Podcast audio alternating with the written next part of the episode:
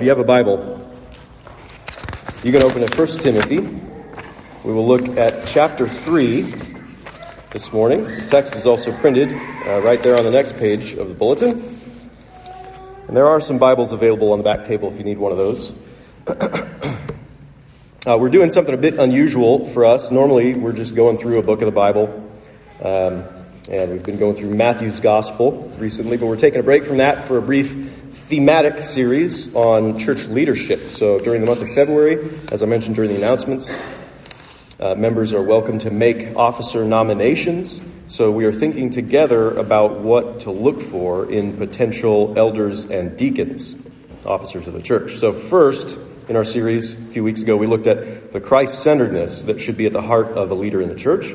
Church officers uh, are not there to call attention to themselves or even to you know, help people in generic ways uh, but specifically to know Jesus and make him known for life with God. So uh, then, last week, we looked briefly at how elders are to be able to teach the gospel to help people uh, keep people connected to Jesus and to his grace. And this morning, we're going to talk about deacons, how they reflect the merciful heart of Jesus. So we're going to read the whole chapter here, of 1 Timothy 3, which actually addresses the spiritual characteristics of both elders and deacons. Uh, we are not able to work our way through every single detail of what uh, Paul has to say about church leaders and officers here, but we can at least read it and get a cursory overview as we focus uh, really on just a few verses, the qualifications for deacons in particular this morning. So, once again, if you have questions that are not covered during the sermon about this passage, uh, please feel free to bring them up during sermon discussion after worship. Join us for that. Otherwise, let's get into this. I'm going to pray, then we'll read the scripture. Father, we are glad to have your word in all of its richness. We pray that you teach us some of the wonders of your love as we consider your word together this morning. We pray in Jesus' name. Amen. The saying is trustworthy. If anyone aspires to the office of overseer or elder, he, desire, he desires a noble task. Therefore, an overseer must be above reproach, the husband of one wife, sober minded, self controlled, respectable, hospitable, able to teach, not a drunkard, but not, not violent, but gentle, not quarrelsome, not a lover of money. He must manage his own household well, with all dignity, keeping his children submissive. For if someone does not know how to manage his own household, how will he care for God's church? He must not be a recent convert, or he may become puffed up with conceit and fall into the condemnation of the devil. Moreover, he must be well thought of by outsiders so that he may not fall into disgrace, into a snare of the devil. Deacons, likewise, must be dignified, not double tongued, not addicted to much wine, not greedy for dishonest gain they must hold the mystery of the faith with a clear conscience. And let them also be tested first, then let them serve as deacons if they prove themselves blameless. Their wives likewise must be dignified, not slanderers, but sober minded, faithful in all things. Let deacons each be the husband of one wife, managing their children and their households well. For those who serve well as deacons, gain a good standing for themselves and also great confidence in the faith that is in Christ Jesus. I hope to come to you soon, but I'm writing these things to you so that if I delay, you may know how one ought to behave in the household of God, which is the church of the living God, a pillar and buttress of the truth. Great indeed, we confess, is the mystery of godliness.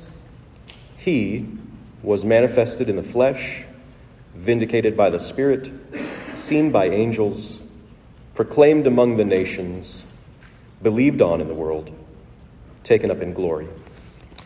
This is the word of the Lord. Thanks be to God. So the Apostle Paul wrote this letter to Timothy, who was a younger pastor, uh, someone Paul had taught mentored, and then partnered with in his uh, ministry, church planting in particular. Paul is uh, giving instructions to Timothy about church leadership, as he said, so you know how someone ought to behave as a church leader in the church, right? Uh, it's, it's something that's vital to the spiritual health of a congregation. The, the leadership of the congregation is vital to the health of the congregation. So when Paul begins to talk here in verse 8 about deacons, uh, he says, likewise, referring to what he had just said about elders. So he's saying that these two offices are connected in some ways. There's some similarities here. Many of the requirements that he mentions specifically apply to both. Since that's the case, I'm going to start in verse 1. Uh, just look at that for a minute uh, with something that applies to all church leadership, something that's good for the church as it applies to church leadership. So he says, The saying is trustworthy. If anyone aspires to the office of overseer or elder, and I think the same goes for uh, if anyone aspires to the office of deacon, he desires a noble task. So most people read this as um, an encouragement or an a, approval of ambition. Right? So, as if Paul were commending those who want to be officers in the church. Um, you know, they read it as if it said, it's a good aspiration. It's a good thing to want. It's a noble desire to want to be an elder or a deacon, a leader in the church. Uh, that's actually not what Paul says, right? What does Paul say? He says it's a noble task. Not that it's a noble desire, noble good thing to want. He says no, it's a noble task. Right? So Paul's not simply endorsing anyone's motives in inspiring to in aspiring to office. I actually uh, consider this to be a warning of the gravity of the office. Uh, saying if you want to be a leader in the church, be careful, know what you're talking about. It's a noble task, right? So John Stott says that in his uh, commentary on this passage the responsibility of caring for God's church is calculated to daunt the best and most gifted Christians. Right? So, all kinds of uh, people want to be leaders in the church. All kinds of bad people want to be leaders in the church. Paul's always addressing the problem of these bad people. He calls them false teachers, or Jesus calls them wolves in sheep's clothing. In fact, Paul goes on from here immediately to address false teachings and then later in chapter 6 to address false teachers, right? The dangers of their teachings. That's sort of the context of this letter. So he's, he's emphasizing the importance of having good leaders and making sure you don't have bad leaders, which is the job of good leaders, to make sure you don't have bad leaders. Um, so he's, he's emphasizing that here. you know, we easily have bad ideas about what it means to be an officer in the church. We think of it as, uh, you know, it's an impressive position of prestige and power and honor, like the world tends to think of greatness. You know? But Jesus teaches that true greatness, and we've talked about this a lot as we've gone through Matthew's gospel lately, uh, true greatness, true nobility in the kingdom of heaven uh, is characterized by humility and self sacrifice and service. So, John Calvin says in his commentary on this, he says that the, the government of the church is a matter of so great difficulty that it ought rather to strike terror into the minds of persons of sound judgment than to excite them to desire it. Um, so, if you go around lobbying to be considered a leader in the church, an elder or a deacon, it would probably indicate you don't know really what you're talking about, what church leadership really is, um, or what it should be. It's not about finally being able to get your own way because you're in charge, right? Uh, it's about being called to give up everything except for Jesus and to serve Him and to serve others in His name, even to become a slave of all. That's the way Jesus talks about it. So if you want to be an officer in the church, you should pray about why you want that. And then listen to what Paul has to say about the, these spiritual requirements of those who would be servants in the church. And it's okay to come to the conclusion that that might not describe you. Uh, you are still welcome to participate and serve in the church, even if you're not an elder, even if you're not a deacon, right? So, you know who wouldn't qualify as elder or deacon in the church?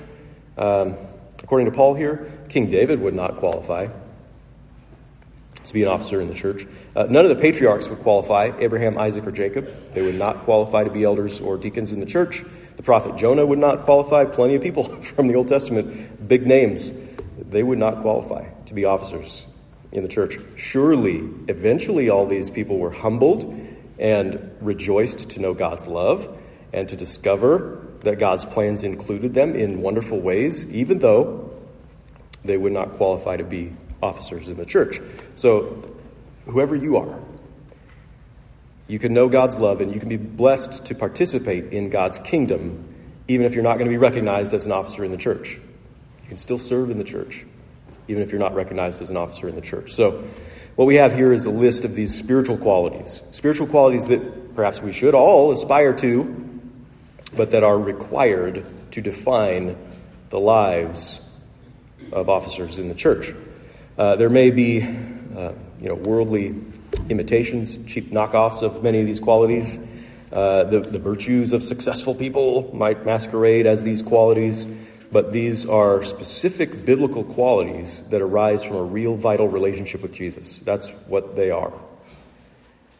So when Paul says in verse 8, deacons likewise must be dignified, he's saying, you know, there's a lot of similarities between elders and deacons, likewise, which you can see, you can read in the lists there. But probably the main difference, actually, uh, is that elders must be able to teach. Says that in verse 2. Uh, whereas that's not a requirement for the office of deacon. And that indicates what I think is the main distinction between the two offices. In some sense, the elder has the ministry of the word, the proclamation of the word, and the deacon has the ministry of maybe manifestation of the word, but, service. Um, remember in the Bible, the, the Greek word for deacon, diakonos, means servant. It probably would be really helpful for us if we just called the office that. Deacons, just call them servants with a capital S if you like, right? Uh, but our book of church order gives a good definition of the office of deacon. It says the office is one of sympathy and service after the example of the Lord Jesus. It expresses also the communion of saints, especially in their helping one another in time of need. It is the duty of the deacons to minister to those who are in need, to the sick, to the friendless, and to any who may be in distress. It is their duty also to develop the grace of liberality in the members of the church. The office of deacon is spiritual in nature. So it's the spirit filled office of service, the spirit filled office of mercy. Uh, read everywhere through the Old Testament histories, the law, the wisdom literature, the prophets. Everywhere you will find God's people being called to extend mercy, to ex- extend love to the poor and the widow and the orphan and the alien, stranger, refugee, sojourner type person. Right? Consider our Old Testament reading that. Uh, servant Nathan read from Exodus 22 and 23. Uh, showing mercy to the lowest and to the least is high on God's list of priorities, and it is a major concern. It's throughout the Old Testament, it picks right up in the New Testament. Jesus is always talking about showing mercy to the lowest and the least. He spent time with societal outcasts. He fed the hungry. He healed the sick. He helped widows and orphans and strangers, sojourners. He taught his disciples, Blessed are the poor. And he told everyone that when they served the destitute and the lonely and the lowest and the least, they're serving him. But it was an expression of their relationship with him to do that. So he said that his kingdom of grace belongs to the lowest and the least. The early church was so transformed by God's free grace that they shared all their possessions with those who had need, so it was said that there wasn't a needy person among them. The apostles made it a priority to remember the poor, and they commanded all Christians not to show favoritism based on things like wealth or social status. So, mercy, charity, compassion, these things are clearly very important to God. When God came to earth in the person of Jesus Christ, his whole life was characterized by two things teaching and serving. Teaching and serving. In Presbyterian churches like ours, there's a tendency to emphasize the teaching part. Jesus Christ, the Word, the teacher, the chief elder, the presbyter, where we get our name, right? But Jesus is also the servant, he's the chief deacon. And if we're going to reflect all of who Jesus is and all of what he has done for us, then we need to have a heart for both teaching and service for both word ministry and mercy ministry in our church. So Tim Keller wrote this what does the Bible say about a family or church which says, our job is just to preach the gospel, but does not involve itself in social concern? The ministry of mercy is essential to Christian love and lifestyle. Even though the ministry of mercy aims at physical needs, it is a spiritual ministry to physical needs. It's a spiritual office. So, mercy is essential to Christian love, so much so that Jesus has given to his church not just one office of leadership, but two. He's ordained that there be elders who rule and teach his word, and he's ordained that there be deacons who are ministers of mercy. And it's not that, you know, word ministry is spiritual and mercy ministry is you know, mundane, earthly. Both are spiritual, both arise from a spirit filled life with God both reflect who Jesus is in his fullness. so, work through these phrases here, starting in verse 8. Deacons likewise must be dignified, not double tongued, not addicted to much wine, not greedy for dishonest gain. So, being dignified means uh, you're being honorable as a representative of Jesus. Representing Jesus, that's where the honor is. That's where the dignity is. Jesus himself is dignified. Jesus himself is honorable, even though he was frequently dishonored and treated with, uh, without dignity, not treated with dignity. The, the dignity of Jesus is seen in how he treats the lowest and the least with honor. And that is exactly why he was treated with dishonor himself, without dignity. Why he was scorned and mocked in the world by those who thought to associate with such people, the lowest and the least, the really bad people, should be beneath his dignity. but that's precisely where his dignity is, and it's a privilege to demonstrate the dignity of Jesus, even if it means sharing in the scorn and the mocking. Uh, double tongued. The deacon should not be double tongued. It means insincere. It's like speaking out of both sides of your mouth. Um, deacons spend a lot of time with the down and outs, with people that the world has a hard time loving.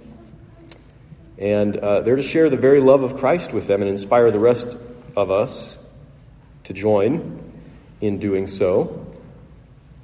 But what happens when you encounter people who are hard to love? What happens when sinners encounter people who are hard to love? Uh, there's often the temptation to appear to be nice to people, when you're dealing with them to their faces, but then to turn around and speak poorly of them to others. So being double tongued betrays a lovelessness. It isn't a genuine love that would be double tongued. You don't sincerely care for those who are hard to love. You're just acting like you do for some reason. We do that all the time because we want people to think well of us. In case you didn't know, that's not a good thing. We need to be forgiven and turn away from that motive to just do things for the sake of appearances so that people feel well, feel good about us, uh, or think well of us. Deacons especially cannot serve the lowest and the least so that people will think well of them. Uh, that in no way demonstrates the selfless love and service of Jesus. That's just a big old demonstration of hypocrisy, which the low and the little uh, can sniff out from a mile away. So deacons need to be the kind of people who are well persuaded of the fact that in God's sight, they're the ones who are difficult to love. I'm the one who is difficult to love. I'm the one who has nothing to offer to God. I'm the one who doesn't in any way merit God's favor or even his attention, and yet, God doesn't lie. He is not double tongued, and he has spoken words of faithful love to us, even to me. Right? So, God gave up his own son to death on a cross to love the unlovable, to have mercy on miserable sinners. Deacons know that means them. Deacons know they have been the undeserving recipients of that love, and their response then is a changed heart toward others who are also unlovable. Kind and sincere words of encouragement to those that the world has abandoned as a lost cause. Uh, it's like in our Old Testament reading when Yahweh told his people to care for the widows and the orphans and the refugees, he repeated the point. It's sort of like, uh, like bookends to that passage. You shall not oppress a sojourner. You should be able to relate to the down and outs. This is the point that he repeats. You know the heart of a sojourner, for you were sojourners in the land of Egypt. You should be able to relate. Deacons can see themselves in the lowest and the least And they're thankful to be able to celebrate God's gracious love and to participate in it with sincerity. Uh, verse 8, again, deacons must not be addicted to much wine. So it's like with the elders, uh, deacons need to be free from addictions. In fact, I would say uh, this applies to more than just an abuse of alcohol. Officers in the church need to be free from all addictions. They're set before the church as trophies of God's grace, testimony to God's nature, as actually the one true God. So we often give ourselves to these false gods like wine. That's what's being brought up here. It's a good representative addiction. We give ourselves to false gods like wine to get us through life, to bring us some happiness, to dull the pain that we can't deal with, or to grant some sense of fulfillment or worth or whatever, right? And once we've given ourselves to such things, we're ensnared and we need more and we need more to distract us from the reality of our plight. I have friends who assume that after a hard day, uh, what we really need is a good beer to be able to relax and unwind. And look, the scriptures clearly state alcohol is actually a good thing, including its effect of making the heart glad. That is endorsed by the Bible. It is a gift from God, for sure. But someone who knows Jesus knows that only, uh, only in Him are found true joy true peace, true life, true rest, and they cannot be found anywhere else. Where false gods make false promises that bring only bondage and futility, the Lord Jesus fulfills his promises and he fulfills our joy by his sacrificial love and by his guarantee of a share in his resurrection and glory. So, when God's glorious love in Christ captures your heart, it breaks your chains. It breaks the chains, the grip of false gods on your life, and you will turn away from them, maybe all at once, maybe. Maybe bit by bit in a long, drawn out death match with them.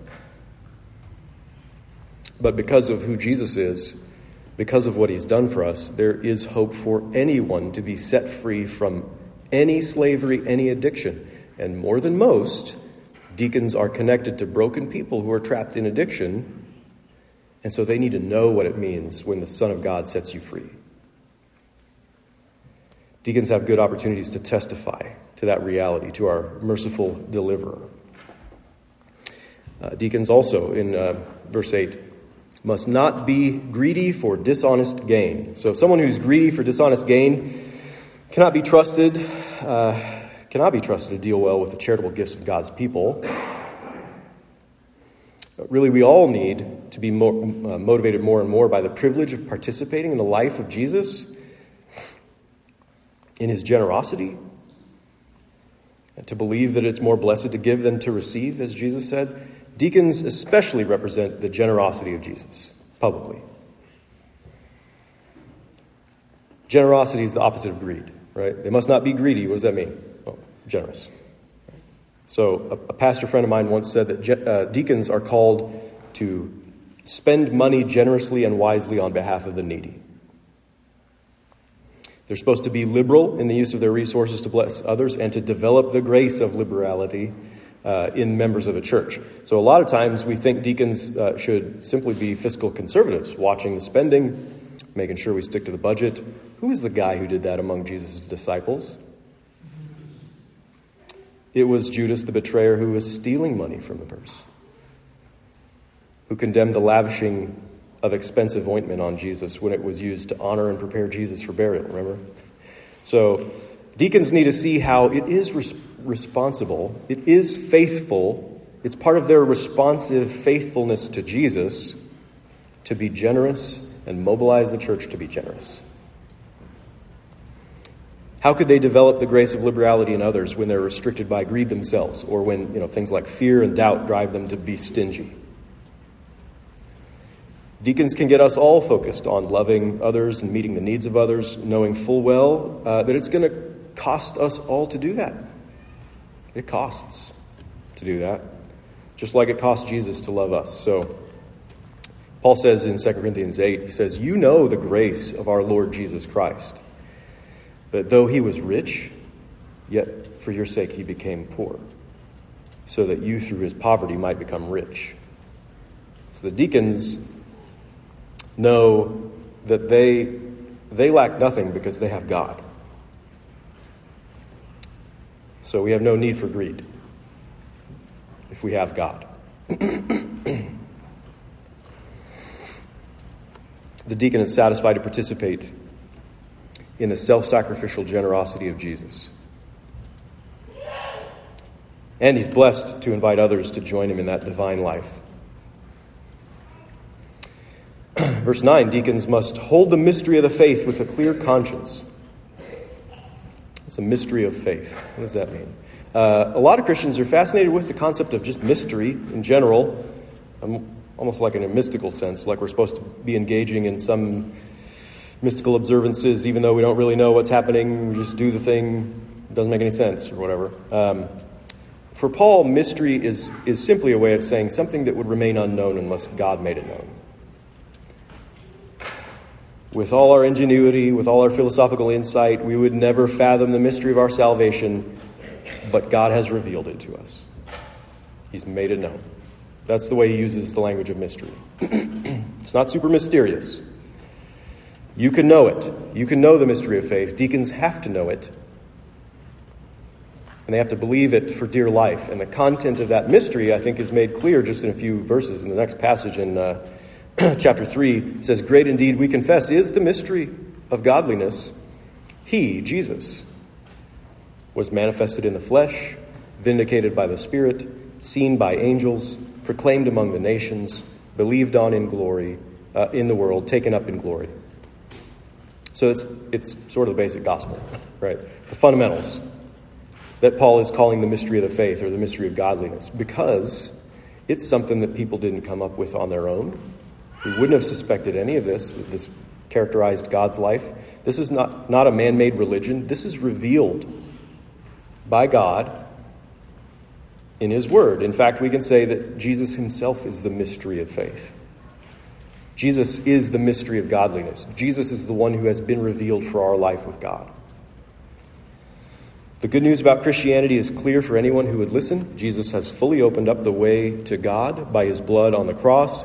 Jesus has restored the human relationship with God in himself, and he has shared that relationship with God with us, with all who belong to him through faith. So it's not a mystery religion. We're not talking about any special level you can reach by trying harder than others or knowing the secrets or whatever.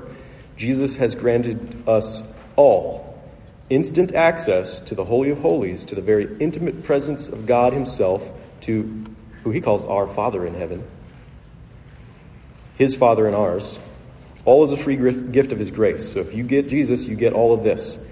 The deacon doesn't have to be some super spiritual guru. He has to know the mystery of faith and godliness. He has to know Jesus. The deacon has to know Jesus. He has to know the incarnate Son of God as revealed in the gospel. He has to be someone who is persuaded of his own sin, who knows his own deep need for the grace of God, and who is forgiven and cleansed and transformed by that grace as it is clearly revealed in the gospel of Jesus Christ.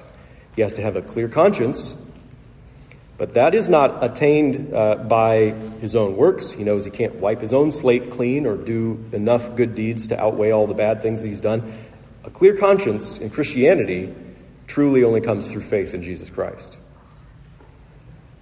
So the, the deacon, by his humble faith, by his repentance and renewed obedience that's fueled by God's grace, that's a model for Christians and for non Christians alike to show them how, how they can be made right with God.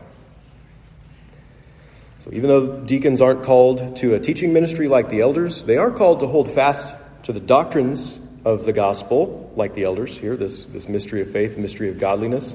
So that's why we require all church officers to subscribe to the theological standards of our church. Uh, these, these are part of the vows for ordination, uh, and they come in the question form here. Do you believe the scriptures of the Old and New Testaments, as originally given, to be the inerrant Word of God, the only infallible rule of faith and practice? And do you sincerely receive and adopt the confession of faith and the catechisms of this church as containing the system of doctrine taught in the Holy Scriptures? It's important for not just elders as teachers, but for deacons who have to know Jesus. So, uh, verse 10 let them also be tested first, then let them serve as deacons if they prove themselves blameless. So, deacons are to be tested, and I think that also probably means just like the elders are, just like the elders are tested first, deacons are to be tested with regard to the ministry specific to the office to which they're called, right? So, deacons don't start their ministry day one uh, on their ordination. It's more like their ordination is just the public recognition that they're already doing this stuff. They're already ministers of mercy. They're already called and equipped by God. They've been tested. Uh, Paul writes later in 1 Timothy, he says, Do not be hasty in the laying on of hands. That's the idea of ordination. Don't do that too quickly. Give some time. Give some time. The sins of some men are conspicuous going before them to judgment, but the sins of others appear later. You want to give that some time. So also, good works are conspicuous, and even those that are, that are not cannot remain hidden. So, good works of a diaconal nature must be recognizably demonstrated before ordination. That's why uh, it's very helpful to have, as part of our nomination process, participation by everybody in the congregation. The, the rule that, you know, the nominations come from you. And that that rule is, for us, at least three unrelated members of the church are recognizing this in the life of someone who might be called to, to be a deacon. I've known of a man in another church who had a large family, and they were the only ones who nominated him for that office. No one else in the church recognized him as being a potential officer, and he excused that by saying, Well, you know, often the best leaders are the ones who do all their work behind the scenes, who don't get any recognition for their quiet service. Paul says good works are conspicuous, and even those that are not conspicuous can't remain hidden. So, if you should be an officer in the church, whether that means elder or deacon, uh, it's going to be clear and recognizable to people already because you'll already be serving. The deacon will be motivated by the Spirit of Christ to serve, to have a ministry of mercy, whether or not he's recognized. So, the deacon will serve and help others to serve, develop that grace of liberality and service.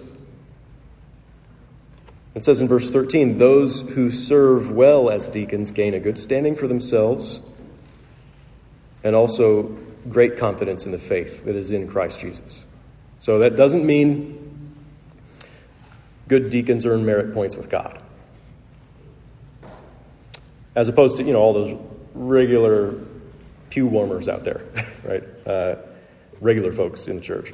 Now, any true honor they receive is by the grace of God. And the confidence that Paul is talking about, the boldness that they gain, is growth in faith. It's confidence in faith.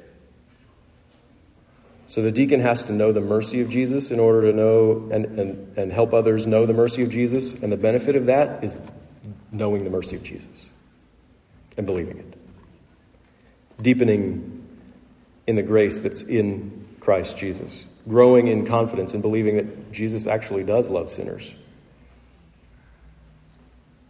As he sees the love of Christ at work in his own life and in his ministry. That sounds good. May we all know the mercy of Christ and the joyful privilege of participating in his merciful love. Amen. Let's pray. Father, thank you for revealing your love to us in your servant, Jesus. Thank you that his life of service is truly glorious and substantial and divine. Thank you for the opportunity to testify to your mercy by becoming a people of mercy Help us to see ourselves in the lowest and the least because you have loved the lowest and the least. You've even become the lowest and the least yourself. Help us to love and serve others as part of our relationship with you in the name of Jesus and with his own joy. We pray in his name. Amen.